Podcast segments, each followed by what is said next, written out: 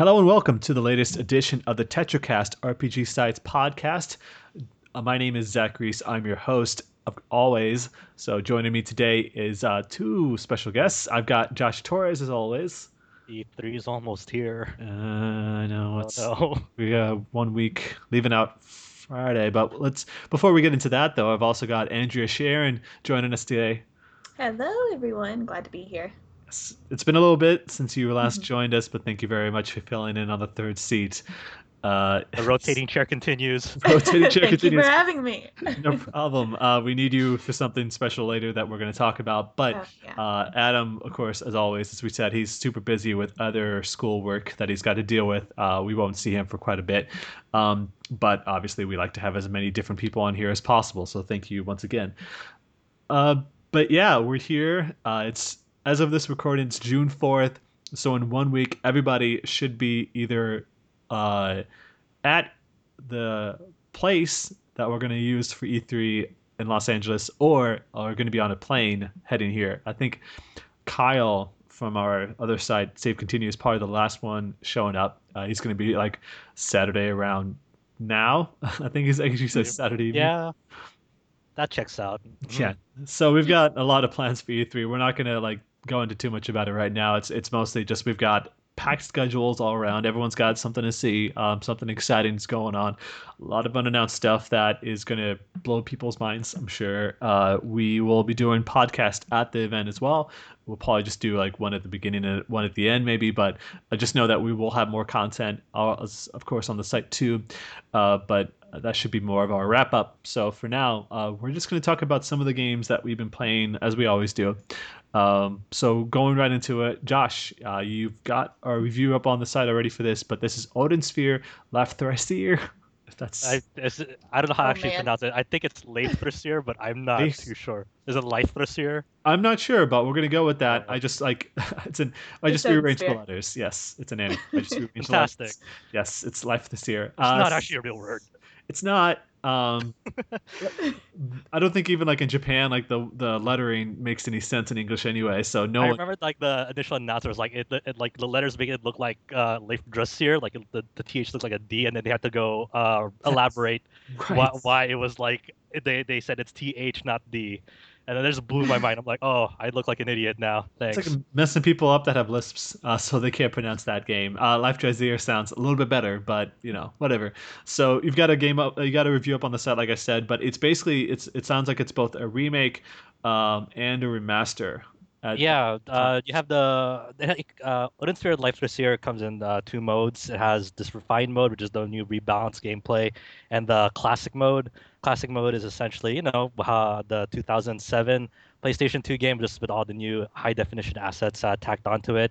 I messed around with it a little bit just to see like how drastic the change the remake was, and it's big. So in classic mode and Odin Sphere in general, you remember that you had like this POW gauge, and every time you attack, you would drain that POW gauge, and then you know it's basically serves as a stamina gauge. You attack, and then if you drain it, you have to take a breather, a moment, to you know get it back up. And it's more of a slower, more methodical gameplay. It also had this weird sense of like claustrophobia a little bit because like the camera is super zoomed in, so it's hard to get a large bearing on your surroundings. In the classic mode, you do have the option to expand that a bit, since you can play it in 16:9 in classic, or you can get that authentic like PlayStation 2 experience, using 4:3 aspect ratio instead. But the real, you know, the main thing is this refined mode, and it's a lot more accessible to people who didn't really dig the original too much because of that. I mean, it's much more the problems of the first one were much more than just this PAL gauge. I mean, it wasn't really a problem on my end, but a lot of people didn't like, you know, that they felt limited, because Odin Sphere on the PlayStation 2 is generally known for having tremendous slowdown, especially on boss fights. Spider boss. Yep, that's the worst. You just had these a lot of bosses that sped out a lot of minions and attacks at you, and then you're putting down like powerful spells on the ground, and there's a lot of things on screen, and it would just like your PlayStation 2 would chug that like single-digit frame rate, and it was just awful. It's super bad, yeah. Yeah, so I tested out the PlayStation 4 and Vita versions of Odin Sphere, and it's great. It runs at a stable 60 frames, even on the PlayStation Vita. On the on all versions of the game.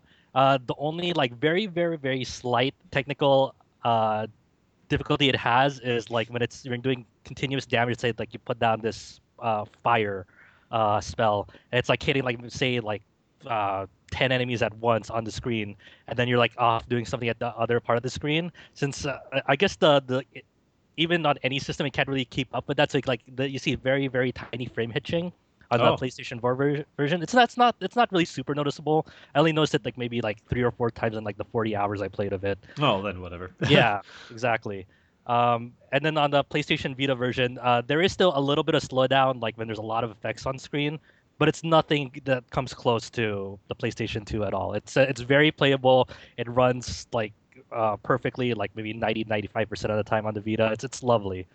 Awesome. That's great. And especially on a small screen like that, I'm sure like those visuals, because I played Muramasa from Vanillaware on the Vita, and it looked amazing. Mm-hmm. I'm sure Odin Sphere, like obviously redone as it were, the colors must really pop if you have like, especially like the OLED screen that the first generation has. Yeah, I tried that on that, and the colors look amazing on it.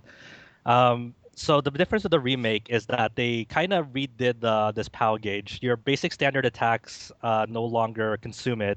So it's very much more a Muramasa style where you hold down the button and you choose the direction, and then you can attack because you have directionally sensitive attacks now. So if you remember, like in Muramasa, when like the characters would go swoop around with their swords, like left, right, zigzag, upward, that's like Gwendolyn's playstyle now when she's doing that. Okay.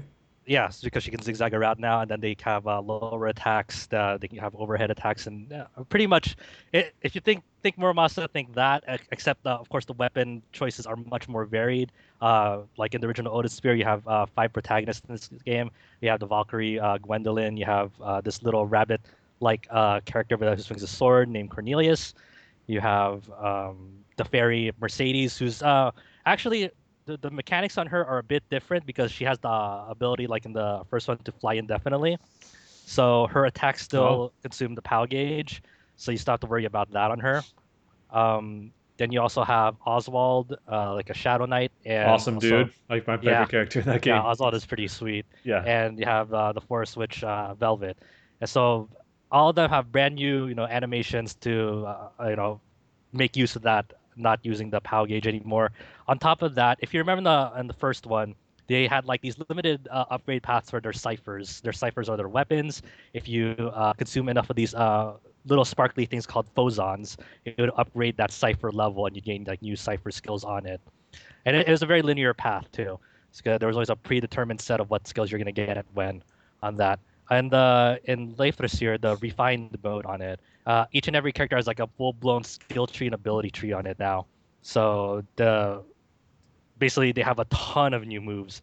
And Phosons work a little bit differently in this remake. You can actually store it up now. In the original, you can only use the Phosons that were out on the field, like for, say, planting or sucking up with your Cypher. And this one, you can actually like bank them now. You can either just store them up and then use them on skills, or you can actually release them to go plant, like the seeds, harvest them, and whatnot. So you don't have to like plant these in the middle of combat every time because Phosons can be stored now. Oh, cool! All right, great. Yeah. That helps, especially in that game. Yeah. Ability trees are basically more system oriented since characters have a base character level now. You don't have to work off of cipher levels. Character levels are kind of like what happens when you eat fruit in the original game. Your stats go up a little bit, and also like your maximum HP is the one that goes up. And then you gain an ability point now, and then you spend those on abilities. So you can like say spend it on recovery items, healing you more, or getting a discount in shops, or getting abilities that are more centric to. What your character's unique ability is. Like for Oswald, for example, he had this unique berserk mode where like if you fill it up through combat, you can change it to like just giant shadow form that's like super fast and does a ton of damage for a short amount of time. So in his abilities, you have options to like augment that mode, say like you take half damage in it or whatnot. Oh, okay. And then... So that's for combat. You also have like new system things on like the actual game content itself. Like if you remember, like the little Puka village in the journal where you can eat food, and then that'll raise your maximum HP. And this one, like in the resting spots, you have this new Puka chef now that like you just take him ingredients to him. That's awesome. Yeah, it's great. That really helps. It's a very an adorable little touch that like you don't have to grind really. Like I remember the original, there were spots where you had to like kind of grind for the end game because the end game was pretty tough. Oh yeah, I remember. If anything, that was one of the things that hurt my experience with the game was that. Yeah, I never felt like I needed to grind for this. And for people who are kind of worried about it being too easy, because I know in the demo you were like at level 8 or something. It was normal mode. It was a breeze essentially. It's not necessarily easy in the sense that like you're gonna like steamroll everything. It's easy in the sense that, like, because you have so many things at your disposal that it's hard.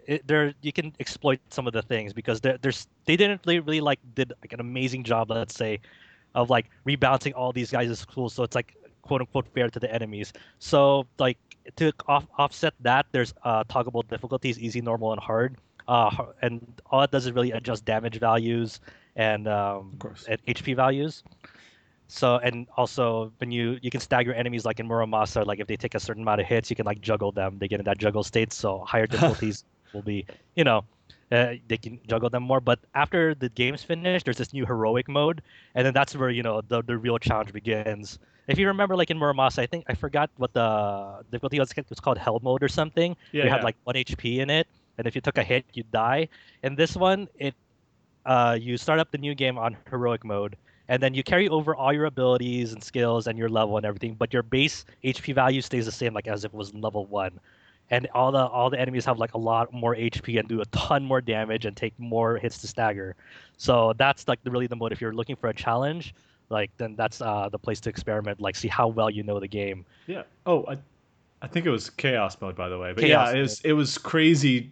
I tried it just to see what it was like, and like I got killed like in the first level, so it didn't matter. So that's a bit of a challenge. So it sounds like you've been, obviously you were very positive about this game. Yeah, I mean, it was very impressive. Because the thing about that, I really that Odin Sphere stands out among all the Vanillaware games for me is like it had a very strong narrative. It was their first real stab at like they wanted to make 2D games relevant again. It had Grim Grimoire as well. I mean, like Princess Crown, of course, we go back farther, but that was kind of their big thing. But. Yeah, because I always found it interesting that Odin Sphere tried this crazy approach of like telling like the same tale essentially 5 times, but in multiple perspectives. So you kind of get to really get attached to the characters and the story and get better understanding of like what's everything at play here. Yeah. So instead of like every character's story being like a sequel of the other one, it's more of like behind the scenes, like, oh, if this character was off doing this, what was this other character doing in the set of characters that's related to that person? Absolutely. I mean, and that was kind of like the I'm already figuring like the game that we were talking about last time. It was like one after the other. I was reviewing your articles that you actually had to you complete the book, complete the character, and then move on to the next person's story. So it doesn't get all mixed up like in some games where it's like they keep moving from one character to the next, and now keeping one clear path. I think that really helps that they give it room to breathe. So you get to know this person, and then you would like say like in a RPG where you jump around from different party members to the other without knowing what's going on or getting to know them as much as you wish you did. Right, exactly, and it helps that like every time you start a new character, you start fresh. You're at level 1. You don't have any skills or items on this character. Nothing like progresses from one character to another because they're all their separate person. Yeah, but obviously you've learned what you need to do. Obviously, you need to learn to understand the character's quirks, but like you can carry knowledge at least from what you need to do from person to person. And you get actually, it's kind of cool that you get to, you know the perception. Like obviously going in, you don't know who Gwendolyn is, and of course you don't really know some of these other characters either. But like you hear from that perspective, and so you already got a good idea. But then you've got like obviously misconceptions and. Prejudice going into these other ones, and so you get to really it's a good way to like subvert your expectations of each person. So that's pretty fun in its own way in developing a story that you care about. Yeah, I think it's definitely one of the strongest releases this year. I wasn't expecting like to be this blown away by it. They did such an amazing job on this remaster slash port. I think that the most crazy thing about it is that they even decided to include the original game, because maybe some people don't want this gameplay, you know. Sometimes some people never got a chance to like go play the original PlayStation 2 one, or they wanted to play it but they just couldn't stand the slowdowns. So it's a great way, you know, to find a compromise and satisfy both worlds. It's truly incredible. Absolutely. I mean, and it's good that they did make it more than just some sort of remaster. I mean, they are charging full price for the game, so that's something to keep in mind. But it sounds like it's got a ton of extra content than it already did. And you said, like yourself, it's like 40 hours plus, and so there's a lot of stuff to do. I mean, the original game was obviously long enough, as it were, but it didn't seem to overstay its welcome. But I did really enjoy it, so I'm glad to hear that the remaster, they put a lot of strong work, and hopefully that means, you know, now that that game's out, maybe we'll get to hear more about 13 Sentinels sometime. Yeah, I'm hoping so. But definitely, if you're on the fence on this one, I would strongly consider trying out the demo. But don't get put off by like the demo's easy difficulty. There is a challenge up in there. Yeah, they just released the Vita demo just in the past few days, and so if you've got a Vita or PS4, it's also out on PlayStation 3, but they didn't release a demo for it. They said they had no plans to release anything like that, and so if you only got that, that's obviously you're out of luck there. But if you have the other two platforms, at least you can give the demo a try, and apparently it's a pretty decent demo for what it's worth. So yep, that should be a good enough indicator. So yeah, Odin Sphere Leifthrasir. Once again, we've got a review up on the site. Go check that out. It's very detailed. Been hearing a lot of compliments about that review, which, you know, congrats for that. Thank you. I appreciate it. Yeah, it's always nice to hear some strong feedback that you can put what your thoughts are going on in a game onto paper like that. So moving on from that, Andrea, you had an adventure game just to give us some insight. Of course, we're called RPG Site, but obviously a long time ago we expanded our coverage to include other games, and obviously the adventure genre is something that we cover a lot more of, and I think it fits with what the type of audience that we already cater towards. But we've got this new point-and-click adventure game called Reset's Prescription. Why don't you tell us a little bit about that? You said you've already pretty much beaten that game up right now. Yes, so I did beat it. It only took about 4 or 5 hours, and keep in mind that I did play kind of slow too. But for what it's worth, it's something that I typically wouldn't pick up myself, like a point-and-click game. But I am so incredibly glad that I did play it. What's Rosette's prescription? What is the premise? Name? Okay. What prescription did she have? What is she dealing? Okay. Yeah, come on. So what Reset does is she can go into people's minds. That's like her talent. So she's kind of like, I guess, a doctor. She stumbles upon this kid and he is sick. And she's not really sure why. And she has this really mouthy cat, Gaede, I believe is his name. And suggests that she help him out. So she dives into his mind to try to figure out why this kid is just like chilling asleep in the forest, because clearly something has gone wrong. Is that power like already established? Like it's just known that she can just dive into people's minds? Yeah, and the way that it does pick up on the story is kind of jarring, but I mean, when you only have a few hours to tell a story, I get that. So there are a few loose ends like that did bother me just a bit. But whenever you dive into this kid's mind, the story gets a little dark. I'm kind of not what I was expecting from looking at it. It kind of looks like a children's storybook when you look at the art style, the watercolors and all of that. And so whenever you go, you visit this where these memories of this kid, they've kind of made him pass out. So he's kind of holding on to something and he can't let it go. And therefore he can't wake up, and so he has to. So he's like traumatized. Essentially the kid is traumatized, and he's not gonna wake up until he's no longer traumatized. So you have to kind of dive into his mind and figure out what's wrong, what went wrong, wow. And so you live his life up to this certain point, where you have to figure out at that point which is the memory that's holding him back, because this kid has a lot of traumatic memories. Any like sort of branching path, or is it all linear, or is there like? It's linear. Edits? Okay. Yeah. Imagine from a short game like that, they don't have time to do that. They need to make it static. Yeah, it's like a static aesthetic experience. Like that was a looping path. Okay, that's cool. That's fine. But some of the things that it touches on like I just definitely wouldn't expect. He kind of comes from this town where they have absolute order, and there's a judge that's in charge of everything, and no matter why you committed a crime, say for instance, if you're starving to death and you steal bread, you're punished regardless, and the judge will be like, yeah, I mean, I sympathize, but the law is the law, so get over it, take your punishment. And that's what this kid is struggling with. His father is the judge, and I mean, I'm not gonna expand upon that because it's a sure enough thing. Yeah.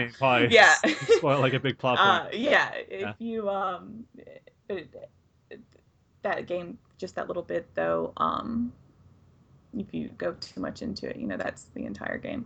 But are there complex puzzles inside it? Like how there are. It's a point and click. I felt like I was a genius every time I finished one. There was a math one though, and I struggled there. Did not do well in school. All right. What's the prerequisite math requirement? I'd say you at least need to have done well in middle school math, which I had a tutor, so there we go. Oh, okay. I mean, if you can add and subtract, you're good, but still, I saw numbers and I was like, let me just guess a few times. There's a reason I took up writing instead of math. Exactly. It's like geometry and stuff like that. I had to balance a scale, and I was like, man, I can't do this. I did do it though. Multiplication tables. But the wordplay and some of them were actually really cool. It took me a minute to figure it out, but when you do figure it out, you're like, oh yeah, I'm so smart. But that's awesome. It was pretty. There's a random couple of just one, but there's a random fight in that game. That part was actually kind of bad. If my review, I'll detail it. But if I knock that game for anything, it's this really random boss fight that made no sense. Oh, so, okay. And that was disappointing. Doesn't seem like a game that would have a boss fight. Right, I got to it and I was like, why am I dying? If you think point-and-click adventure games, the last thing you think about is boss fights. Yeah, it's just the adventure story. Yeah. I mean, I played that whole game wondering, why are there hearts in the top right? And then you get to the boss fight and you're like, oh. Oh, that's really good. Yeah, but no, it was still good. I believe, is it $19 or $14? It's not even that. I think it's $12 or something. Okay, I would still pay that for it at the end of the day. For a few hours of entertainment, and it just the story was pretty heartwarming. I would definitely pay that, probably more. Who developed it? Who did develop it? Let me see. I had it pulled up just a minute ago. Anything, though, that Sakai Project brings us, I've learned that I just need to give a shot, even if... all the Sakura, the dungeon games and all. I'm going to send a Sakura dungeon review from Andrea, in a few days. I really like with Lizarts. There we go. Oh, yeah, Lizarts, obviously, they do very good work. So, I just love following their, they've got a Patreon account and stuff like that. It's just fun to kind of follow those guys around because they post art all the time, so it's pretty awesome. But yeah, Reset's Prescription. It sounds like other than that knock against a boss fight, I kind of really want to see that now. It's kind of crazy because if that's obviously we don't want to spoil it, but if for example, if that's the only encounter you have throughout that entire game, and then you decided to put hearts up on the screen, you couldn't just cover that up until it's necessary, but whatever. Right. Reset's Prescription already out on Steam, so we'll have a review up on the site very soon, and so check that out from Andrea. Thank you very much. Other than from that on, I mean, all I played for the past week was Atelier Sophie, which is out this week, this upcoming week, before E3. Perfect timing. It's the new sub-series in the Atelier series, first time on the PlayStation 4. I can't really give my impressions because I'm not allowed to, but you'll be able to see that in my review. I can talk about the mechanics of the game, though. Okay. So if you've got any questions about how the game works... How does the puzzle system work in the alchemy? Because the alchemy system got a revamp in it. It's more of a puzzle game now. How does that work? It's definitely a lot different. I will say, though, if you've played any of the recent Atelier games like Shally or Escanlagi and stuff, the Dusk sub-series basically, or the Plus ones, because they basically borrowed the alchemy system from those games. It's a lot of the same stuff. You get categories of each type of material that you'll need to make an item, and so you've got plants or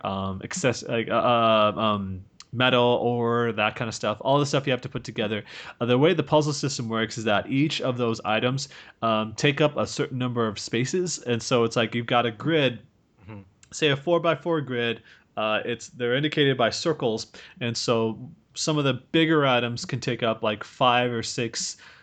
They come in different shapes. So they'll like be like Tetris pieces. So it might be like a square or like one of those like Z shapes or S shapes. I don't know how they really put those in Tetris forms, but the way you're supposed to work it is that you're supposed to kind of like, it's kind of like an inventory management system, Resident Evil style. So you have to kind of rotate these pieces to fit within these spots. Now, in the very basic cauldron that you'll get to do your alchemy in, you can't flip the pieces. So you have to kind of be stuck with what the shape is. So if it's like an up and down, like a line, you have to fit that in there, or if it's like a square, it's got to fit within one of those spaces.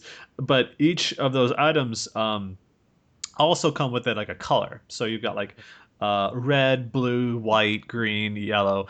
And so the point is that it's just like in the other recent Atelier games, is that you're trying to put these items down on this grid, but you're also looking at the bottom right, because if you get enough of a certain amount of the color in that, there's like a bar that needs to fill up, and then it can unlock a special trait.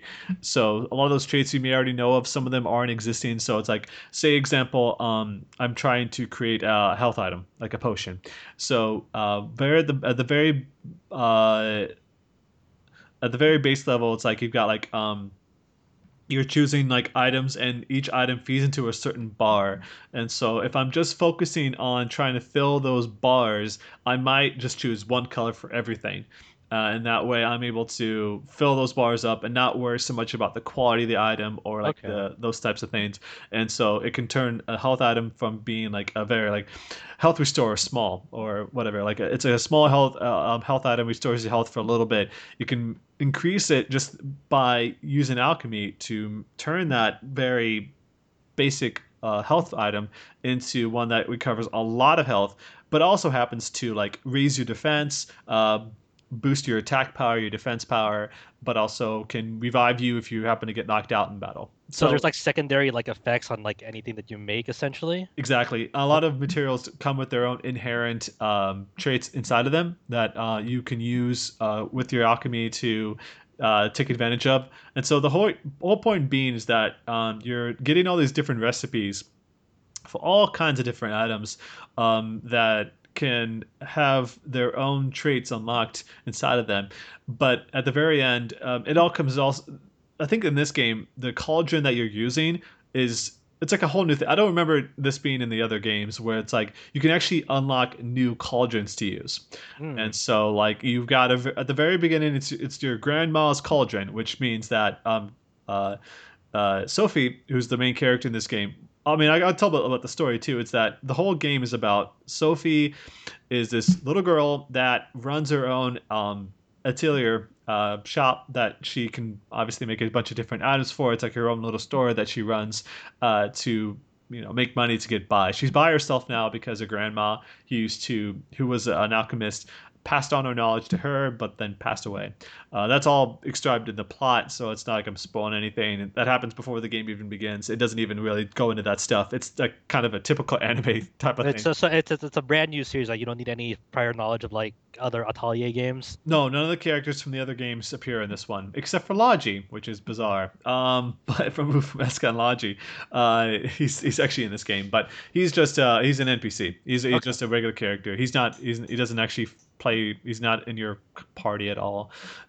So you don't need any prior knowledge of any of the other games in the series to get to know this stuff. You can come into this completely fresh, and that might be for the best in some ways, just because it's taken all the best things of the previous games.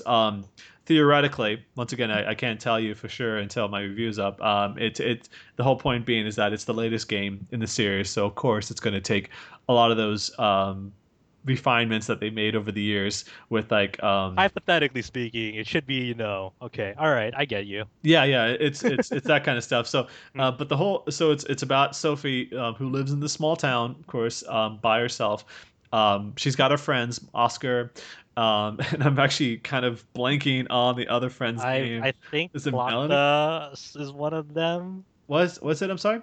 Plakta? Plakta. That's later. Okay. Monica. Okay. Monica and Oscar. Monica is like this well-to-do lady who is great at using a sword, but also is someone who sings in the choir at church. She's like one of those types of characters. This is town of like everyone like lives like a normal folk, but they can swing a weapon around. Yeah, pretty much. And great. Oscar is that huge guy that is kind of cool in that he's I guess he's not cool. He's not cool. they make fun of him all the time. They make a lot of fat jokes in this game at his own discredit. But he can talk to plants. Is his thing. So if you've seen the opening for this game, you see Oscar like bending down and putting his ear next to some plants. That's him listening to the plants talk. So he's just a plant whisperer. He has conversations. He basically like shuns any sort of like responsibilities, and his mom that looks after him, and like he basically like pushes her away and like, I need to go talk to the plants. I can't deal with you right now. I need to hurry this. I was supposed to do a bunch of chores. Sorry, I was talking to the plants. Shit, man. It's like, I can't take this guy seriously all the time. Best new character of the year. I guess that one thing, it's like he talks to the plants. On the other hand, he's basically supposed to be that guy who's like, I know everything there is to know about plants. I can tell you which ones are good and which ones are poisonous, and so I can be very helpful that way. It's kind of funny because once some of the other characters get introduced, I don't think I ever used Monica or Oscar in my party after that point. You probably could do something with them, but they've got all these other characters that show up later on that join your party, and some really cool designed characters as well that you'll be able to find out for yourself. I have a question about Oscar real fast. Sure, yeah. Is there any time you go up against a plant enemy who has a negotiate skill with the plant? Man, that would have been awesome. Demon? Yeah. Plant negotiation. I don't think there's actually, now that I think about it, there is some plant monsters. I was thinking for a second, are there any plant monsters? Yeah, there totally are that you fight against. But no, he just beats them up. Like he totally goes against his creed of like protecting the plants and being very kind to them by basically hitting them with his weapon all the time, his hammer. It's like, wait a second, you're preaching about how we're supposed to be kind to nature, and then you go out and fight them anyway. It's like, well, I guess it's, they attacked us first, you know. It's like the self-defense. Plant discrimination. Yeah. Can't believe this. Oh, what a hypocrite.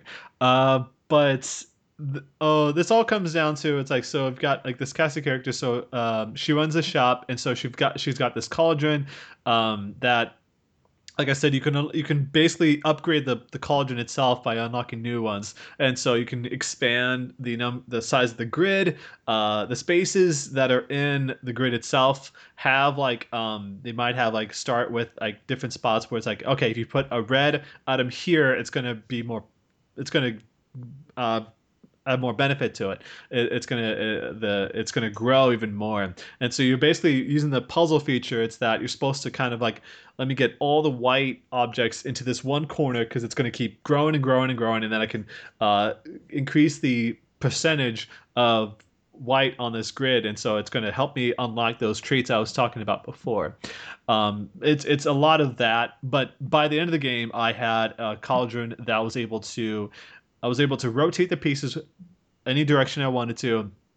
I was able to like put an item at anywhere I wanted to, and unlocked the it basically surrounded it by the same color, so I can even grow it a lot quicker than I did. So it's kind of that game. It's a lot of the Atelier series is known for its tedium, and that's kind of that's the same thing here. It's a lot of focusing on upgrading and grinding and doing all kinds of stuff, learning new recipes. And so the whole plot of the game, it's like I said, I can't really describe my impressions of it, but I can just tell you for a fact it's not going to do anything different than the other games haven't already done, which is kind of a very straightforward game, a very laid back experience. So that's how people will find out for themselves, and you'll find out in my review when I talk about it. But the Sophie, then I said like her friends Oscar and Monica visit her. Plakta is actually a book that is left that Sophie comes across in her shop one day when Monica comes over. She's like, "What's this book? It's got this book, but got a bunch of like bookmarks in it, like those little pieces of tape that you put in a book to kind of keep your place." And so the whole point of the story is that she's supposed to learn new recipes and write them in the book, because Plakta is a talking book, and so right. she's also amnesia. She has amnesia, which is this sounds familiar. Weird trope. If it wasn't for the fact that it was a book, and so it's a really weird like.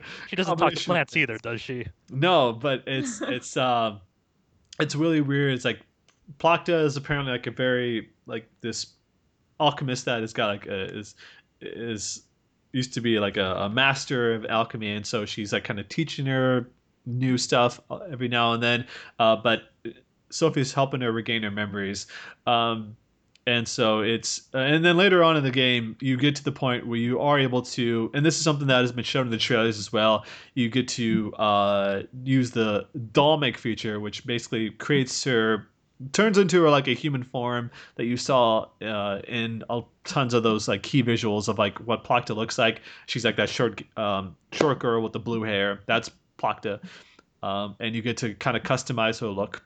I don't know. It looks purple to me. Purple. Is it purple or is it blue? I'm gonna look this up. I kind of remember it being. I don't know your bullshit. It seems a little bit more purple if I remember. It is actually kind of a bluish purplish kind of like. Okay, we're not gonna sit here and debate the color.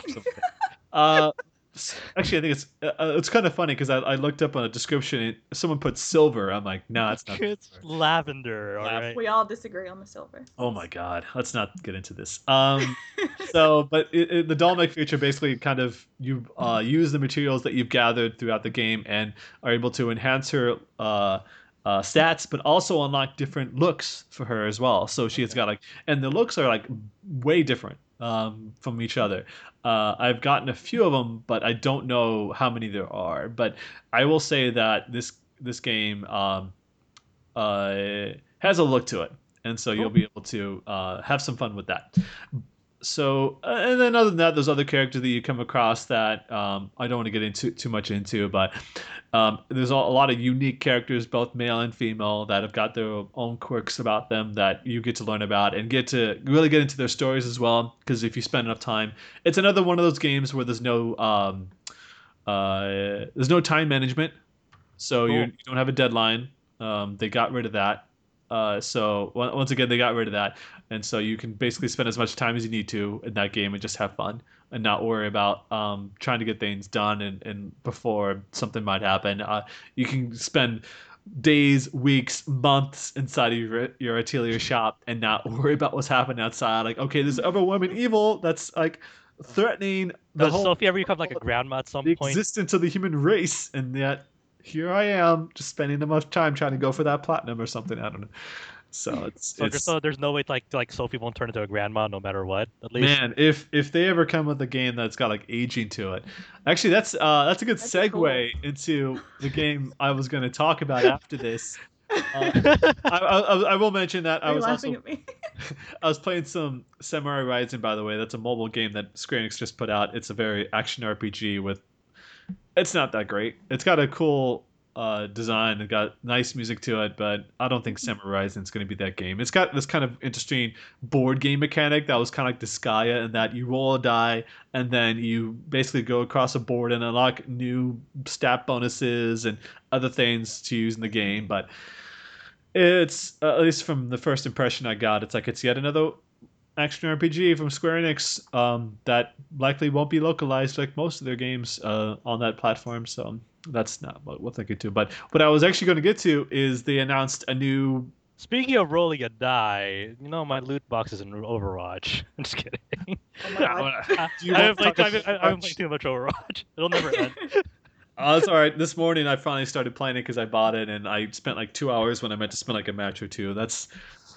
My friend and I are notorious in our group for the we're like the just one more match brothers.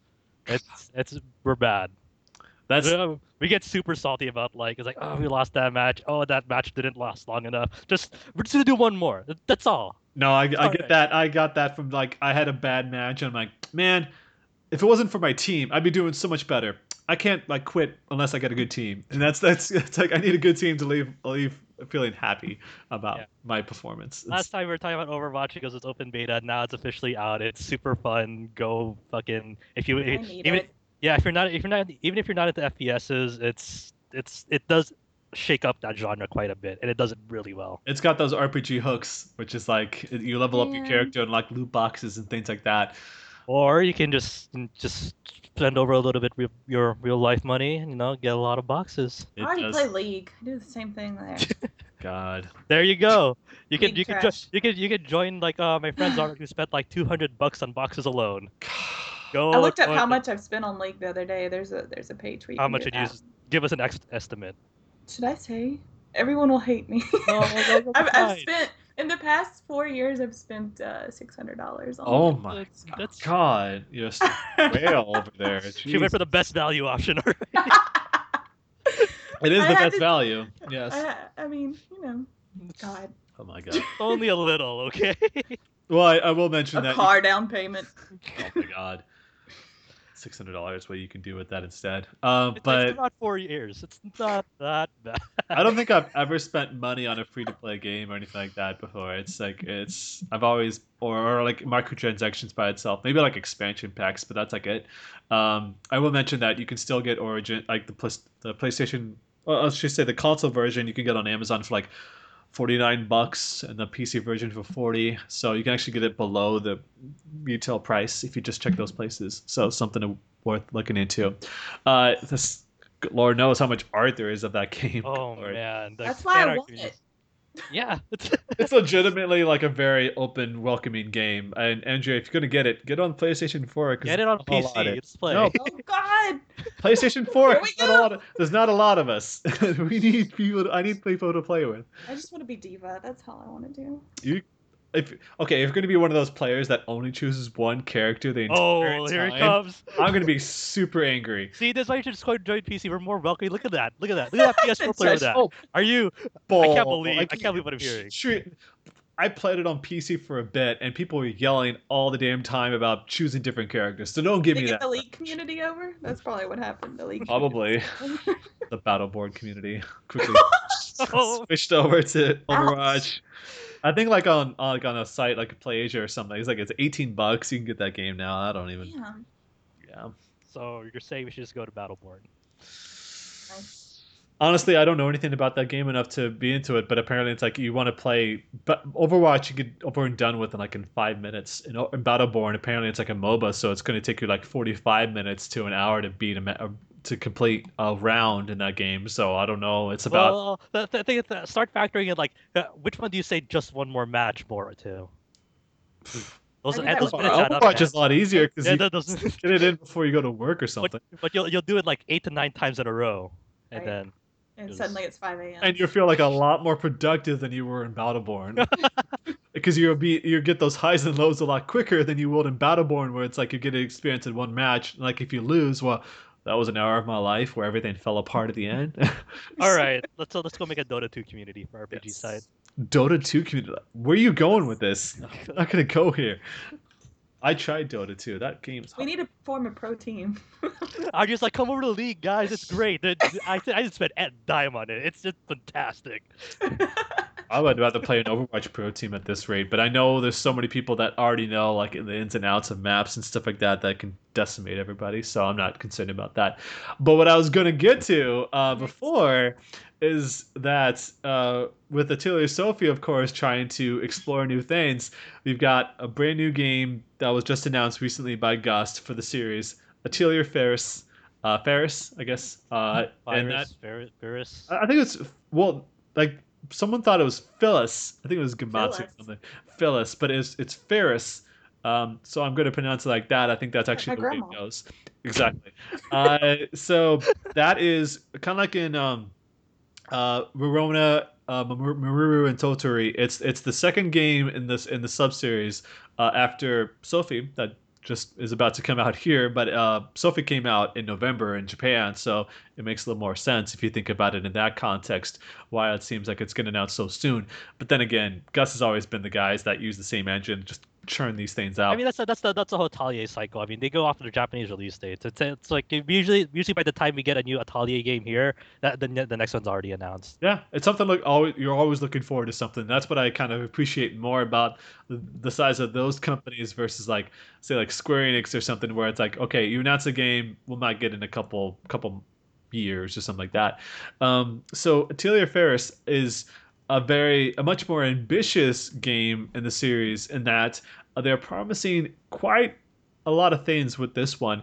And so for one thing, there's no longer going to be like kind of a central hub that you always return to in these games. Like in Sophie, it's just a town, and like same with the other ones, you go back to town when you need to do any sort of alchemy. Here it's that you're going on a journey with your sister, and so it's all about this. The story takes place like this underground mining town in this very kind of remote region, this desolate region, as it were. So you got Firis, who's this young girl that kind of dreams about going outside after being stuck inside this, once again, this kind of this desolate region for all of her life. This and you know, the whole town, this tiny little town of miners, the place has been kind of barricaded and it's blocked by this giant gate, and so she can't go past that unless she gets permission to. And because she's just a miner, they obviously don't need her leaving town at all, so why bother? We don't really know the context about like why they can't let her go outside. I guess it's probably just because it's dangerous out there, and you know, what's the point? But she's also got this sister, Leanne, that is a hunter, so she's allowed to go outside every now and then because, of course, she needs to get some food to bring back to feed people. No, she doesn't. Maybe. I don't know. Maybe she's just going out there and going to, like, the mall and just hitting that place up. Alchemists don't eat. Don't lie. That's true. They could actually make their own food if they wanted to using, like, the random rocks that they found around the trees. No, you could make a potion out of that. Just, like, well water all the time. But so, you know, obviously Leanne is like feeling very, you know, bothered by the fact that her sister can't leave this place. She's stuck here all of her life. She's 15 years old now, so Firis is like obviously gone through a whole life not being able to go out the outside. But then there's kind of like this, they don't really say how this happens, but apparently Firis has this like encounter with alchemy. I imagine maybe there's someone from the outside that came in and then kind of showed it to her, and so she was obviously had this grand ambition to go out finally to see the world and, you know, learn more about this strange new power that she can apparently use, because you can be born, you actually, it's kind of like a natural thing, you're kind of born with the ability to make alchemy a lot of the time, or it can be taught to you, but that's apparently very, very difficult, and so there's a huge difference between those things. So the whole point of this game, the subtitle of the game is The Alchemist of the Mysterious Journey. So every sub-series has got a theme to it. This one's always about like mysterious. So this is about going out into the world. And so on your journey, that's where you can actually perform your alchemy. You can create a bonfire, and then pitch a tent. And in that tent, you can do your alchemy while you're going along. Now, there are towns that you, of course, get to visit and meet different people, of course, and perform alchemy there, I'm sure. But they're putting a big focus on the environments themselves. And so one thing that they've kind of talked up is how much bigger the maps are going to be. And going from Atelier Sophie, which, you know, to be blunt, it's not, the size of the maps aren't that much different from the PlayStation 3 era. They're promising that you can have a town and a mountain inside the same map. And so you're not like going to like the overworld and choosing the place to go. It's like you go here, it's like you're in town, and then you can leave town and go on your adventure and not see a loading screen. You see that mountain? You can climb it. You can climb that mountain. And then I doubt that, because it doesn't. Yeah, it's probably not. It's seriously not going to be an open world. Go to that. An open world Atelier game would be pretty damn awesome, but it's probably never going to get to that point because they don't have the budget for it. Yeah, I think this is a really interesting departure for them now that you don't have a central base of like operations. I really dig that they're this whole focus of like, you know, you're kind of like a, not a bona fide alchemist, but you're working on, you don't have like this super like lavish setup. You're working with what you got, but what you can carry on this journey. Yeah, and it's got some pretty cool things that they were talking about it, and the fact that like the appearance of the characters change as they go from region to region, so you're not always wearing the same clothes, which is kind of cool. I don't know if they're going to give you the ability to switch clothes wherever you are, kind of like in the other games. Like, how about like make it like FF10 too, where you can just switch clothes in battle? Yeah, that's. I don't know. I doubt it. I mean, this isn't like it's not job classes. I mean, it's not just changing jobs here. It's God, that sounds bizarre. I played one of those games since like Iris on the PS2. There you go. You should actually now that like a now, lot now, of now, now that it's like actually named like Iris just with an F, you're qualified. You can get like those games for like $20 now. A lot of those games. So it's actually I would highly recommend it if you're not opposed to kind of the more tedious things, but in a good way. It's like if you're someone who kind of likes a very lighthearted, laid back experience and not something that's always in your face all the time, and just something very leisurely and slice of life kind of thing. If you're into those types of anime, it's actually a very fun experience that way. And not to downplay it though, it's that like this is kind of why I always talk about Eska and Lanji a lot, is that the combat system is like Final Fantasy X on steroids. It's really great. So they do know where to put a lot of focus on to make at least engaging in that respect. But going back to Atelier Firis, is that some of the other things is that they put player choice in this game, where it's that, say, the example that they gave is that Firis walks up to this broken bridge. Now she can decide to hire a carpenter to come fix that bridge and then have a place, a path to go over, or she can kind of go on a detour to a cave that looks dangerous and just go through it that way, not bother spending the money to hire a carpenter and wait for that to be built, just kind of go on her way. And who knows, this cave might have some special items that you can't find anywhere else. You just have to kind of put up with the danger in order to get those items that you need. But it's a lot of the same stuff that anyone just played the recent games. The only big difference I've seen is that they are promising this super dreadnought synthesis, which just means that you can create items that wouldn't fit inside a cauldron. When you think about it, like they said, you can build like a boat. Oh my God, that sounds amazing. Yeah. So the fact that they're going to build a boat means apparently you're going to be able to like travel across the sea to go to like different places, maybe different islands or whatever. So just on that alone, the fact you're going to build a boat and not like an airship, which in Eska and Lanji, it didn't seem different than just, saving time getting from place to place. A boat obviously implies there's different geography that you'll have to manage.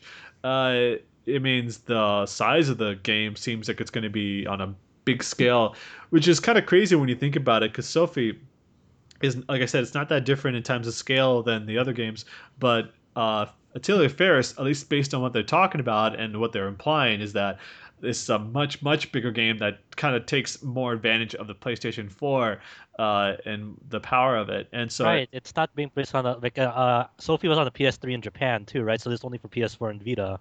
Yeah, that's the kind of the downside, is that they're still releasing for the Vita. I wish they just kind of focused on the new one. But then again, it's like, it's probably going to be hard enough to say like, okay, well, if you got the first game, you're going to have to buy a whole new console if you want to play the second one or something. At least they kept some of the prior people on board. But that's Japan. Obviously, the Vita and the PlayStation 4 are like 1 and 2 over there a lot of the time nowadays in terms of hardware sales. So, of course, they still want to, survive as a company, so that makes a lot of sense in that regard. But they're talking about like all these different places you get to go, all these people you get to meet, so they're really taking that whole journey aspect to heart. So I'm really interested in that, really excited. And apparently they're going to have like I think it's like actually this week, I believe they're going to have a broadcast. No, it's actually the week of E3, I think, which is pretty poor timing. It's the Monday of E3, June 13th. The Tico broadcast. Yeah. Well, it's gonna be on during like it's Sunday night then, like late Sunday night. They haven't set a time yet. But it's gonna have its first trailer. But the fact that it's gonna be Monday, it implies it's gonna be like Sunday night sometime. So hopefully gonna check it out. But seeing the first trailer, I'm very interested in that. You can check up on the post that we have on the site. We basically posted as much news as what they've showed so far about it. They have the two different artists like they did before, so that's about it. That's all we know about it. We'll talk about more when there's more news, but now let's move into the next big piece of news, Pokemon Sun and Moon. Who wants to tackle that one? Andrea wants to tackle it. Oh man, I haven't played one since X. I know I'm gonna get Pokemon Sun because the Pokemon looks cooler, and there those are my thoughts. Pokemon X. That's probably that's a cool review, Andrea. The last one I played was like blue, so you've got more. You have your expert knowledge compared to me. I haven't even watched the new trailer yet. Oh my gosh! It just showed off the legendaries, right? Andrea, you can't talk about this. Fine. I'll handle this. Pokemon Sun and Moon got a new trailer, but one of the first things that they showed off in this new one is they're showing off the legendaries and their names that you saw on their the cover art. For the Sun version, you have Solgaleo, and then for the Moon version, you have Lunala. Solgaleo looks like some mixture of Entei and Digimon of some sorts. Lunala, I have no fucking clue I can't even draw comparisons of what that looks like. That's a bad one. I don't know. Moon looks pretty badass. They show off the new region in Pokemon Sun and Moon. It's Alola. It's like a series of islands, so it's more of a tropical atmosphere this time around. It's basically Hawaii. It's straight up Hawaii. That's what it is. Pretty much. So the. Like, Miss Lane's new info here is that you're going to be losing quite a bit of QR codes in it. They have this QR scanner function in Sun and Moon now that correlates to, like, a region in there. God. So, say there's a certain QR code pattern that'll show, like, what kind of Pokemon will show up there. That's also how you register Pokemon into your Pokedex now. And, like, you can share those QR codes with your friends. So if they don't have a Pokemon, it's like, here's a QR code for this Pokemon. It'll register into their Pokedex. And then it's just moving Pokemon. Wild. It's like real world stuff. It's like Pokemon Go is gonna be bad enough about this stuff. Now it's QR codes. Does Pokemon have like QR scanner things in it? Seriously, I don't. It doesn't, right? It was Animal Crossing. So. It's like, it's actually straight up like it uses the screen to show the Pokemon. It's like that, but. I don't know. It's like they couldn't just make up a name for it instead of QR codes. But anyway. Yeah, they have this new Rotom Pokedex. Apparently now, I don't know if this is a new thing, but apparently there's this new Pokemon called Rotom that lives inside your Pokedex that not only records, your Pokemon info, but also shows your current location and the next destination you travel towards. Yeah, it is new. And another thing it does is it gives you hints. Like if you're lost, it tells you what you can do to get to the next part of your story, I guess. But yeah, I like how a lot of the reaction to that was like, why do I want something talking to you all the time? I get annoyed enough just dealing with some other people. And then there's gonna be a lot more new info on Pokemon Sun and Moon. At first we thought that only Zelda's gonna be at E3 for Nintendo. It's like, no, that is not the case. Zelda's only playable game on the show floor at E3.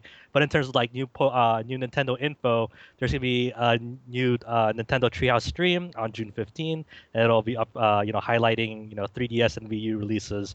And the games that they mentioned on top of Pokemon Sun and Moon was Monster Hunter Generations, Dragon Quest VII, and Tokyo Mirage Sessions Sharp FE. So. There is more to Nintendo these days than Zelda. That is kind of the feeling that we're getting right now. But obviously, who knows? They might have their own separate event for Zelda that'll have even more news than what we're going to get at E3. I think they have that like the main Treehouse stream that's dedicated to Zelda. It's like a whole day of Zelda, and then their standard Treehouse stream that's like pre-recorded and stuff. It's probably going to be like two separate things at this point because it's. Let me look up the schedule because I actually made I got this down somewhere. I want to look this up because they did announce the order of the events that are going to be helping out, and so I want to kind of get this up here because apparently it's they are going to have a lot more than just we were kind of talking about this before. It's going to have more than just Zelda. They're also going to have. Another, just like last year, they're going to be talking about Tokyo Mirage Sessions Sharp FE, so be looking forward to that. And then, so the way the schedule works, I've got it up now. June 14th, starting at 9 Pacific time, Legend of Zelda Wii U, followed by Pokemon Sun and Moon. So it's actually going to be two different things on the same day. So it's not a whole day of Zelda anymore. It's actually, they changed that whole... What a shame. Yeah, right? I wanted 10 hours of Zelda straight. Yeah, you miss the first hour, then you could be completely lost for the next 23 hours or something. Then June 15th, starting at 10, it's going to be started with Pokemon Go. And then they're also going to have Monster Hunter Generations, just Dragon Quest VII. They made that clear. Not Dragon Quest VIII, but then again, like, it's 8. Like, you know what to expect out of that. 7's obviously the much bigger deal, in my opinion, just because it's a 3D remake compared to, like, how it looked on the PlayStation. I mean, with a lot more content included. And then Tokyo Mirage Sessions Sharp FE is on the 15th. So there's, yeah, it's 14th and 15th. So we just need to be clear about that stuff. But it's on all Nintendo's channels like YouTube, Twitch, and their website, e3.nintendo.com. You can watch the stream for that stuff there. And then, yeah, and they always have like something on the floor itself showing the stream. Like, it's kind of funny. If Zelda's the only playable game they're going to show on the floor, I would imagine 75% of that booth is going to be taken up just by them showing the Treehouse live stream of them playing on the stage. Dude, they're going to immerse you in the world of Zelda, okay? They really will. Last year, it was just like a tiny little area for them to stream live stuff, and they had that huge setup for all their games. Wasn't it like the big like Super Mario Maker, like their big anniversary special, because like that they had like one section for Star Fox and Mario, and they had the section for like I forget what game they were showing up last year, but they had like a bunch of different stations set up. I just remember like Just Dance having nobody in front of it. I took a picture of it.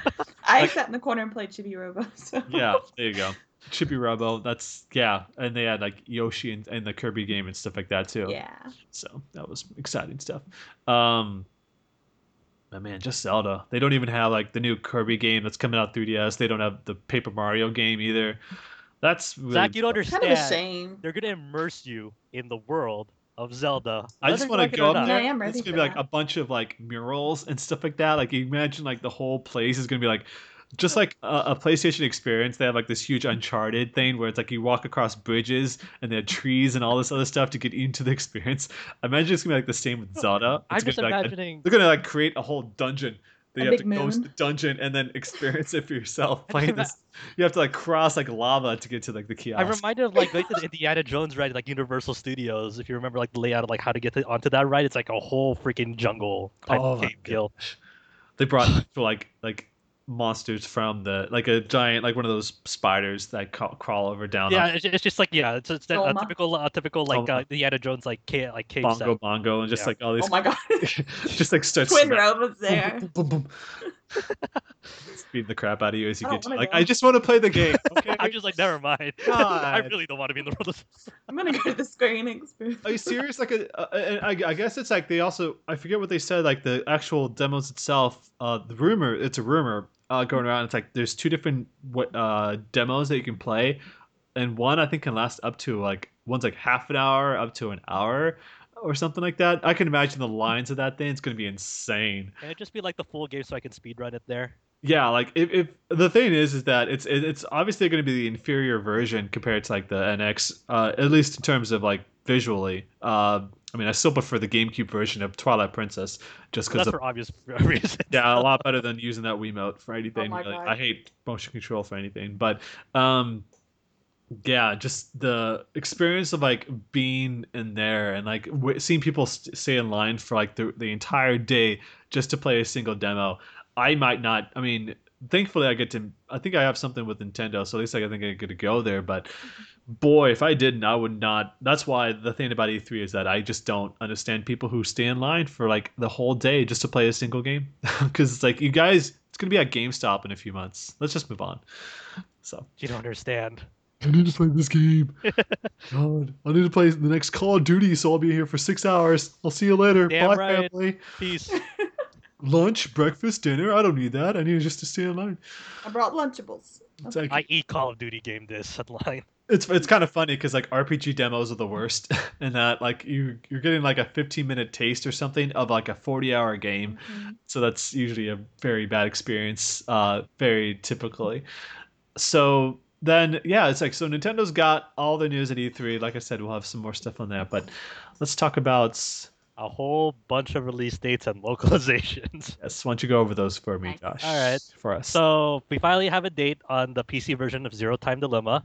Mm-hmm. Confirm this, the Steam page going up. It's going to be out on June 29th, and that's a day after the handheld versions come out, if I remember correctly. Yes, a day after, a day before Europe, so right in the middle there.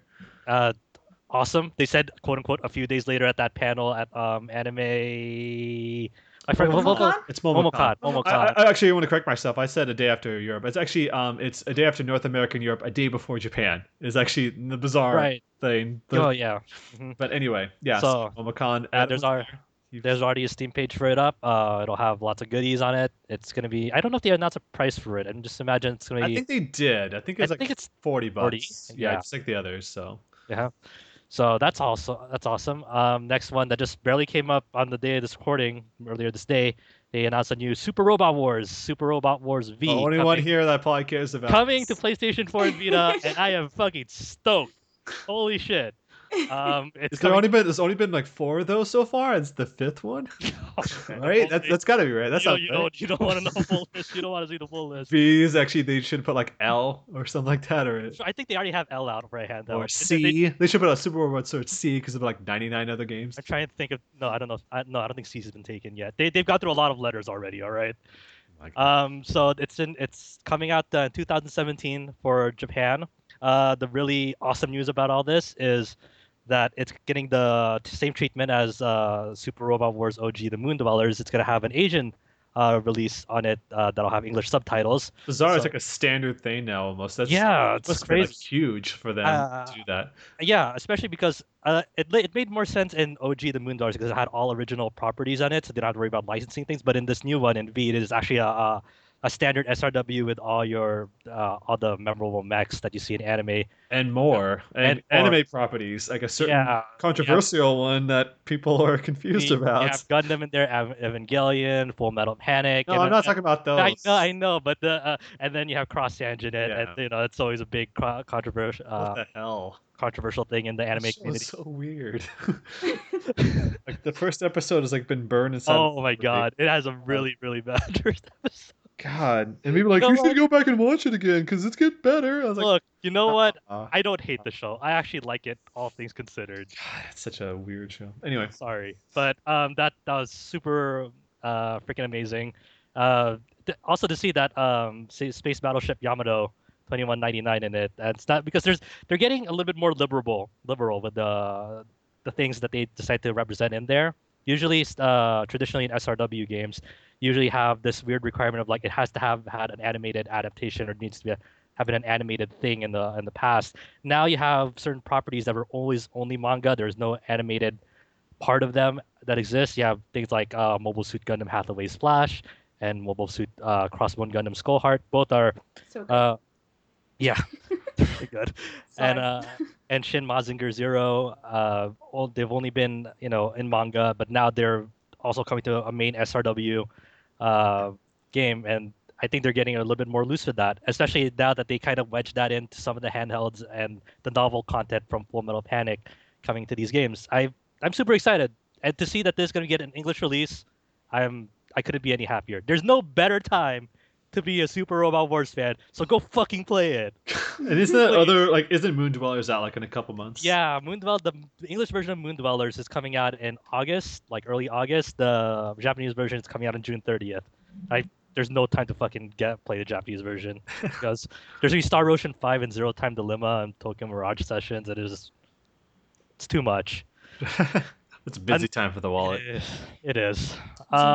Another awesome localization that was announced by Rice Digital was Steins;Gate Zero, sequel to Steins;Gate, is coming this year to PlayStation 4 and Vita. There's no further concrete info on exact dates or anything, but just knowing that it's going to get an official English release is super awesome. I've been hearing very, very, very good things about Steins;Gate Zero. Picks up right after the original one, so go read the first one. On that one, yeah, I heard great things as well from the people that I follow that actually got to play it. So I do need to play the first one. Apparently, I'll be able to play it after E3, so that should be fun.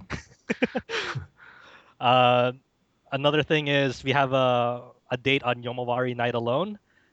Previously announced to be a PS Vita exclusive, it's also coming to PC both day and date on October 25th in North America and October 28th in Europe. Yes, I'm really looking forward to that. Oh, I heard great things about that game as well. So it's so cute, so adorable. Yeah, but apparently it's got like a pretty dark story, so that should be exciting. Next one is Square Enix has said that they are working on localizing the Vita version of Romancing Saga 2. They've heard the fans loud and clear. And, you know, it was previously released a few weeks back for the iOS and Android, but there is a Vita version out in Japan. So people were like, we want that version. And they're like, all right, we're working on it. So yeah, stay tuned for more news. And exactly. I'm playing that game right now, actually. And so we'll have a review up for the Android version up momentarily. But yeah, that's great. Because the fact that we were kind of blown away that it was even coming over at all, and now it's like on all the platforms. It was out in Japan. That's great too. I'm glad that they actually took it to heart. They're actually listening. Like, okay, yeah, we understand. Well, that's awesome. Thank you, everyone. Yeah, and then also they kind of announced this last night, as of this recording on June 4th, that Mobius Final Fantasy is going to be localized as well.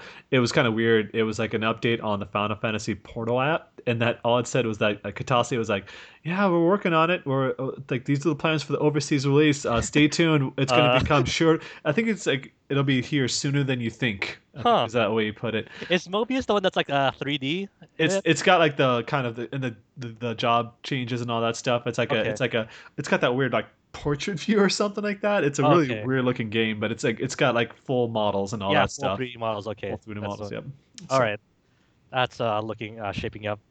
Also, Dragon Quest Builders is coming to the West this October for PlayStation 4 and Vita. So happy about that. Yeah, that's basically kind of like a Minecraft meets Dragon Quest thing, but has, you know, that whole aesthetic of Dragon Quest and whatnot. I don't know too much about the game. I played the demo of it. I've been watching. So on the Square Enix YouTube page for Japan, they've been posting like these hour-long and 2-hour-long streams of the game, and so I got a pretty good idea of what that is. It's very much like the first Dragon Quest game is the story that it's trying to tell, but it's got like a whole bunch more to it, and then it's a very much like a quest-based system. So people are like, why can't you just import the Japanese version because it's cheaper now? It's like, no, this is actually a story-driven game. Mm-hmm. So it's like you're building towns, you're rebuilding towns for people. Yeah. Like they're asking you, can you build like this house that had like this certain features in it? There's like certain dark clouds. Yeah. Kind of like that. Yeah, like the geo system like that. So that's kind of what that game's about, is building all these different things. And like you can create like really elaborate things. Like if you need to get from one place to the next, you can build like a huge like railroad to go around your entire city. Well, it's practically a city at that point, and to like get from one place to the next. So you can actually build these different towns and like share them as well. Oh, that's awesome. It's a pretty amazing experience to go online and get to check out other people's places. It's but it's also, like I said, it's got a plot going into it, so that should be exciting. Yeah, and that's like for Dragon Quest, like the last series I think from Square Enix that like is good. Yep, that was announced on the 30th anniversary of Dragon Quest, so happy belated birthday, Dragon Quest. You are fucking old. The fact that they're bringing that over makes me happy about like the hopeful for like Dragon Quest 11 and Heroes too. So also we have Exceed Publishing Toho Scarlet Curiosity. It's an action RPG. I don't know much about Toho. Do you know much about Toho? I mean, other than the fact that the community is like a bunch. It's like mostly fan-made games. Like there's the whole like part of it being official or unofficial. It's kind of it blurs the lines. It's like what part? I think it's super cool that they're actually like, you know, localizing these Toho fan-made games though. I mean, Playism does it as well, but they're not actually. They're kind of releasing it as is for the most part. So like these shooters. So Playism has got like shooters up on their site on Steam. I think even two. Not maybe not Steam. I think this is the second one because I think the first one is that. Oh my god! Well, the name escapes me. There's another Toho game coming, but it was from. Well, yeah, like last year they announced like Toho is finally going to come to consoles. That was the big thing, because it hasn't been. It's always been obviously like a PC dungeon game kind of experience. So like this is one of those like 2 or 3 that they said they're going to bring over. So like Scarlet Curiosity is the one. I think it's the only one we can actually cover if we wanted to. Yeah, so. It's like a bullet hell mixed with a action RPG style. All I know is like, I only know 2 names from it, but I know nothing else. I know Reimu and Cerno, and that's it. I don't know any other. It's about the only 2 that you need to know, actually. I'm sure a lot of fans might agree. I don't know. This is about like a dozen or 24 Toho girls. I just know that if you go to any sort of convention, you might find like a million fan-made doujin. And wait, are there like fan-made Tohos, like not official ones? I'm sure, just based on the fact that, you know, a lot of that stuff is like, it's like the, at some point it's going to like Vocaloid. There's going to be like way more Vocaloid or like Kantai collection, a Konkol. It's like that. It's like way more than you think, and it's super popular as well. So I think in terms of popularity, Toho competes with Konkol for the most part over in Japan. So it gives you that idea. All right. Do you know anything about Toho, Andrea? I don't. I just know Cerno. That's like that's my only thing. So there we go. We're experts now. I can't wait to review this one. Name a character. We can do more than probably like 8% of anyone else, like on an American RPG podcast. So that works. Okay. And then finally, we got an E3 trailer of Cosmic Star Heroine. It looks so good. It looks amazing. I've seen that game grow. It's been an amazing experience. Yeah. I got to play some of it like a year ago, and it was such a very basic thing, getting stuck in trees because it was a beta build. So seeing it grow as much as it has, and excited because it's got like that Sega CD type of feel for it. Yes, it's only $15, right? I think, or something like that. That's great. I don't know. I expected to pay more for that. It looks amazing. I would pay more for that. Yeah, the trailer confirms that it's coming out this summer, so just wait a little bit more. It's from the guys who made like the Breath of Death and all that stuff, so it's like there's very much like, you know, a callback to the Phantasy Star era type of RPGs. Totally, like it's got that blend like Genesis, like early to mid '90s type of look to it. So it looks great. But that new trailer we've got on the site, you should really check it out if you haven't. Anyone? And then wrap up with some. The anime news. But I mean, there's support for Danganronpa fans. Danganronpa 3, the Future Arc, premieres on July 11th, and the Despair Arc premieres on July 14th. So just be on the watch out for that if you don't want to get spoiled. Just note remember the dates, and that's also like that's actually a direct sequel of like the Danganronpa games prior before. There's like no like game form of this. No, because once again, it's like we talked about this before, but it's that they forewent a actual game sequel to make an anime instead, and just moved on to V3, which is a totally different game. Mm-hmm. So that's spoilers. Sorry, beware of spoilers all over the internet. Worse than Game of Thrones, I'm sure, for some people. Watch it ASAP if you care about that. They also have Tales of Systeria: The Cross. Premieres on July 3rd. Glad you said the cross. Very Japan thing to do. It's like, it's not an X, it's a cross. But yeah, so if you wanted to watch Tales of Systeria, then there you go. Summer of anime. It rolls on. It's a very video game focused season, I guess, in this case. So I mean, you still have a lot of freaking RPGs to get anime adaptations. I mean, Gravity Rush isn't really an RPG, but that's getting that's right. And Grand Blue Fantasy. Yep, I totally forgot about that. That was announced last year, yeah. And it's got like they have like it was like a very short teaser. They haven't shown anything about Gravity I think they're gonna show stuff somewhat soon. I think. What if it went like E3 is like Powers, and they spent a lot of time talking about Gravity Rush? They had oh my god! It's like let's spend like 45 minutes bringing up the production. That's a Sony conference. Oh god! That would be, if anything, I'd be like 10 times more interested than Powers. That's for sure. Just because it's something I actually care about. I don't know how I'd feel if that was like at the Sony conference. Like, by the way, one last thing. It's like, well, it's like back when PlayStation 3, like with the PlayStation Network announced, like one of the big things was Zammed Memories. Oh right, yeah, when they're finally getting anime on the PSN. That's right. Yeah, that was an awesome show. That was from Bones. Same people did Full Metal Alchemist, and that. So if you haven't seen Zammed, you should really check it out. I think they lost the license to that stuff recently, if I'm not mistaken. So, or at least it's out of print now, if I'm not. Which wouldn't be beyond expectations. So check that out. But yeah. All I remember from that era is there's this little anime called Le Chevalier d'Eon, and that was like touted like the first like natively 1080p anime. That's right. Actually, I think I might have bought that at one point and sold it not long afterwards. I didn't think too much of it at the time, I don't think. Well, actually, okay. Yeah. This is making me think about the Xenosaga anime, and now I'm feeling all no. Let's talk about our best video games adapted into anime. Not Xenosaga. Not Valkyria Chronicles. The Valkyria Chronicles 3 OVA was all right. Okay, not Mass Effect. Not Mass. This Mass Effect. Oh, that's right. That anime was so bad. Totally forgot about that until you said so. Halo. I think I liked. Well, Halo was actually decent. Was it? You're talking about like the Halo. You're talking about like the animatrix style thing they put out, which was like they put like a bunch of like anime directors and made their own Halo stuff. They did that for like Batman. I think they did that for Halo as well. Let me. I forgot the name of it. Dude. The Batman stuff was cool. The Batman, like I think the Madhouse. Oh, it's Halo Legends. That was what it was called. It came out like they did that for. The Animatrix, it was like Gotham Knight, they had that, and Halo Legends. That was like their big things where they just took a bunch of directors and made their own cuts about that stuff. That Batman one was super weird. It was all over the place. Yeah, all over the place. I remember the Halo one being all right, but like, I know we were just joking, but I was taking it seriously. But yeah, I think like the only ones I can think of. Well, Tales of Symphonia was pretty good. Tales of Abyss was also... Well, I should say Tales of Symphonia was okay. Abyss was much better. And then... Oh, yeah. I did like the Abyss anime. Yeah, I think Ragnarok Online, surprisingly good.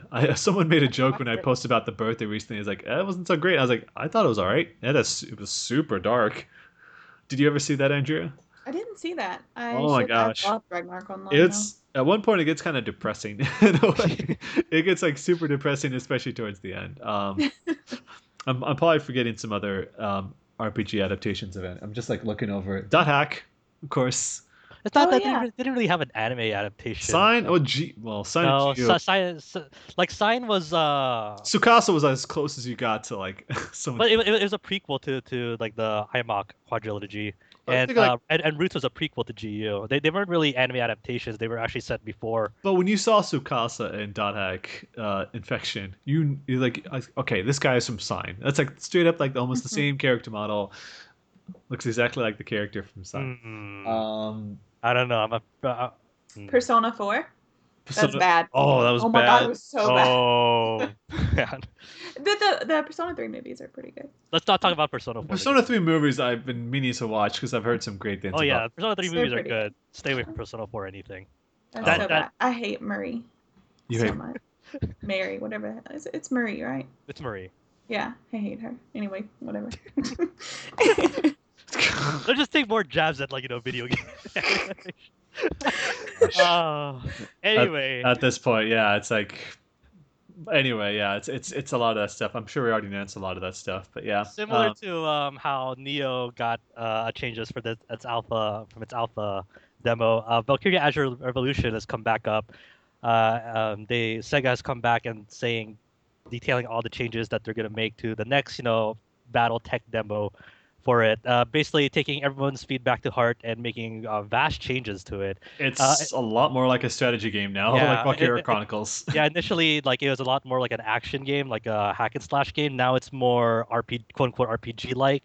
I'm not going to run down through all the changes, but because it's just a lot. But essentially, in the first BattleTech demo, you run around the field, and then there are enemies that you can run on into. And then that was like a battle encounter, and it was like a very weird, sluggish, kind of clunky.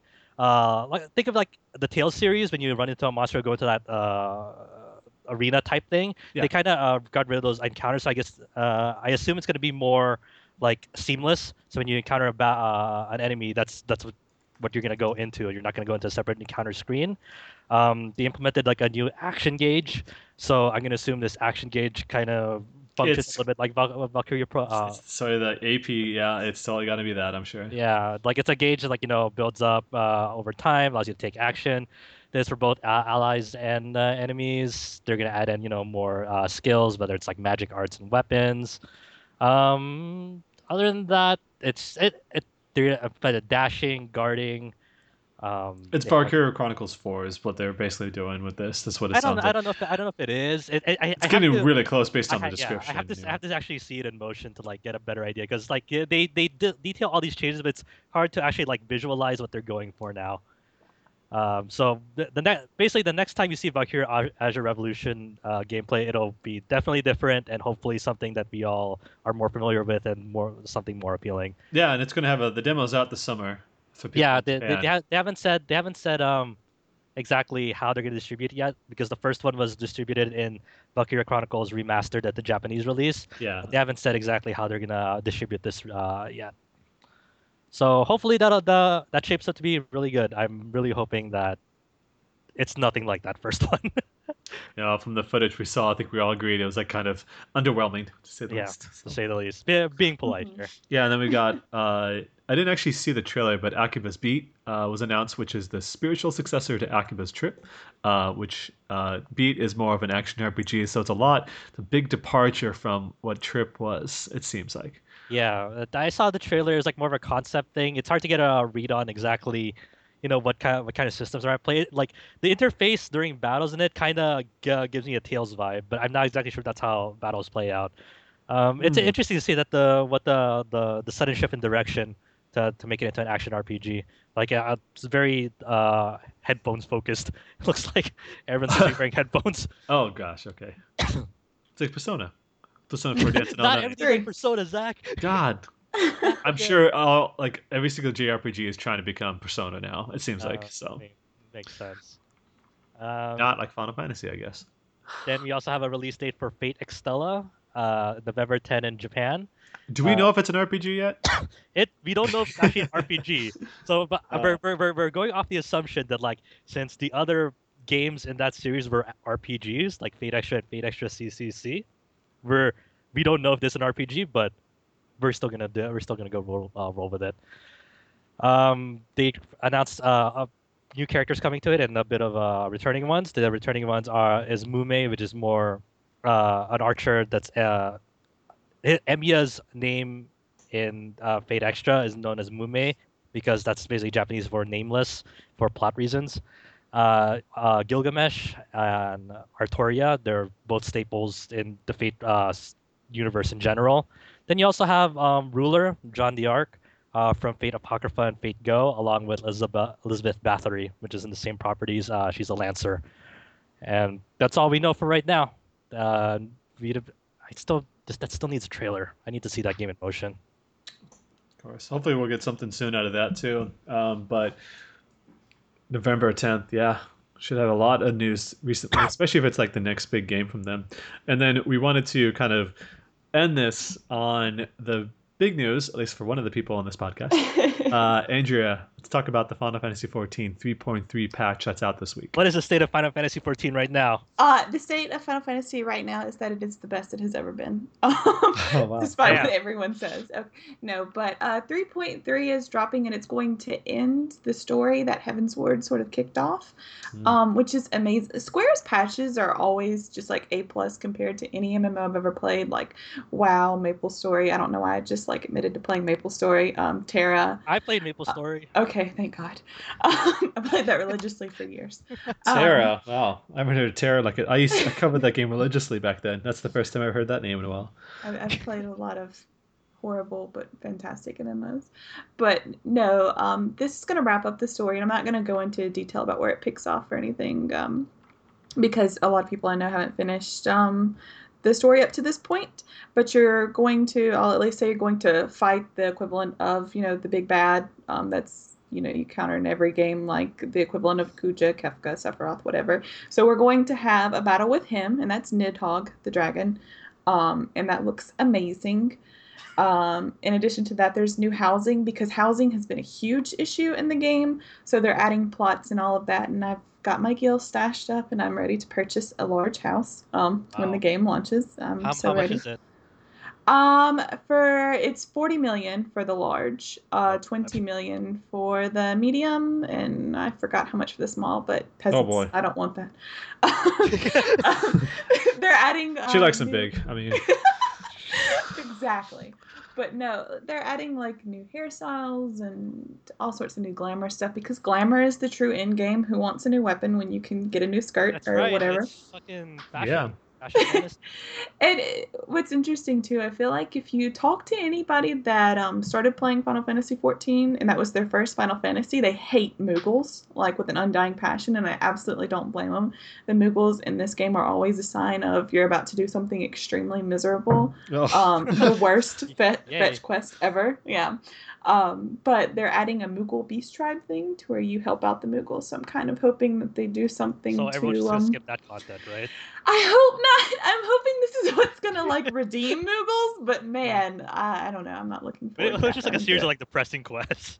Yeah, it looked kind of cute though from the trailer because at one point like one of the Moogles is just like piss drunk looking. So oh boy, that's a depressing quest.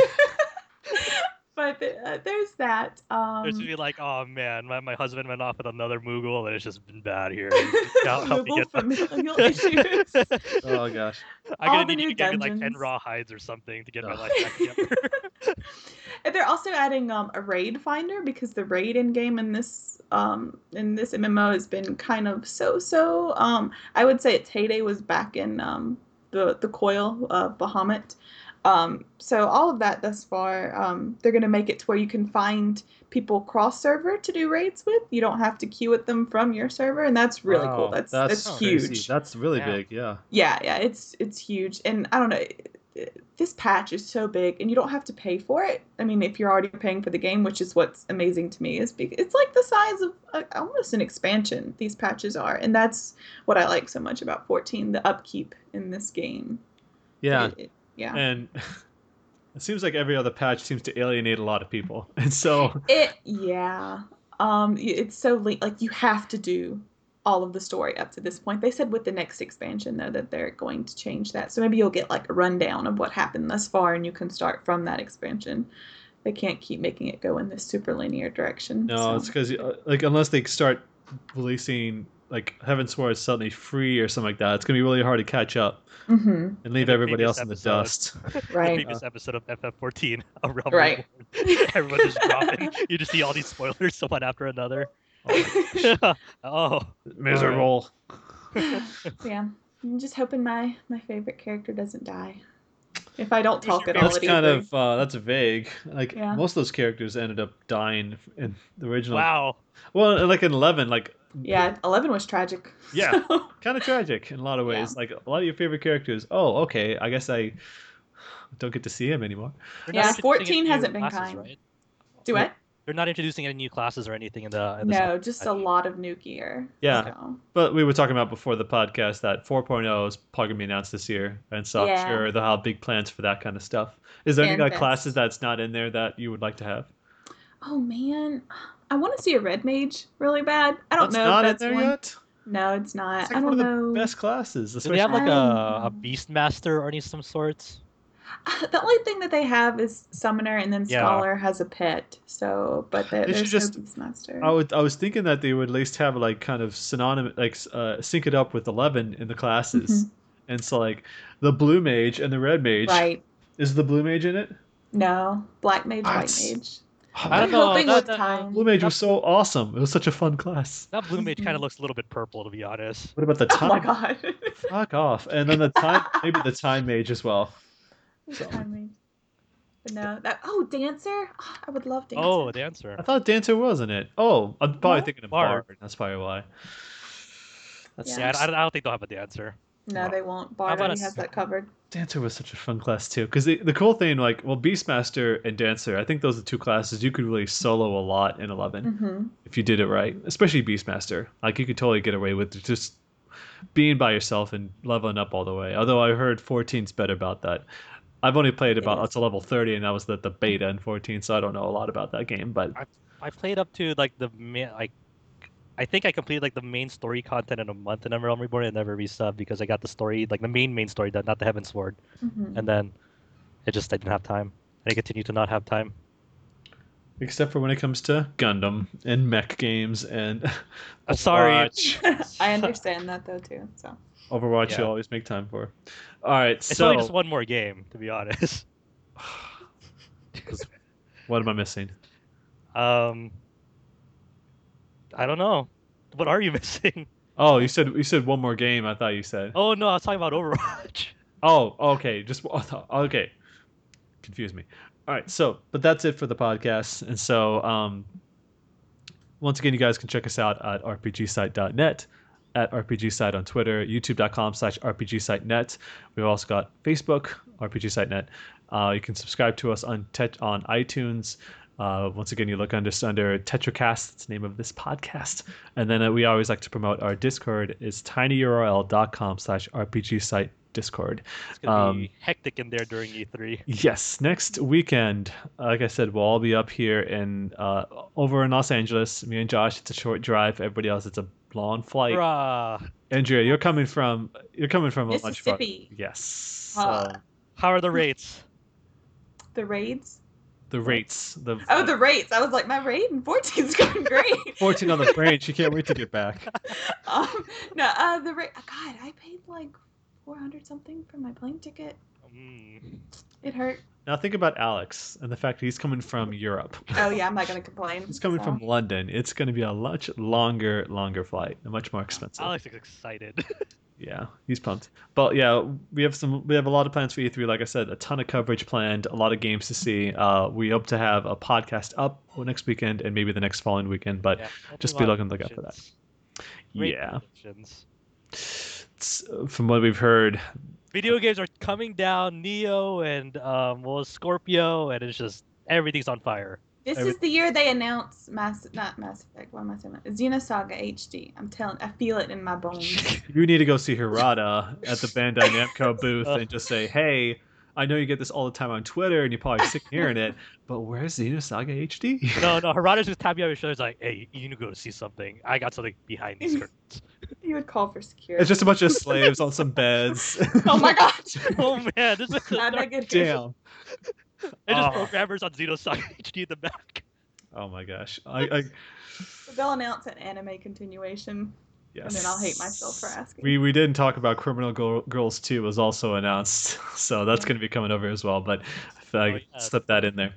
But that's it for the podcast. Once again, thanks Josh Torres. Thanks Andrea Sharon for joining me on this edition. Catch us next time.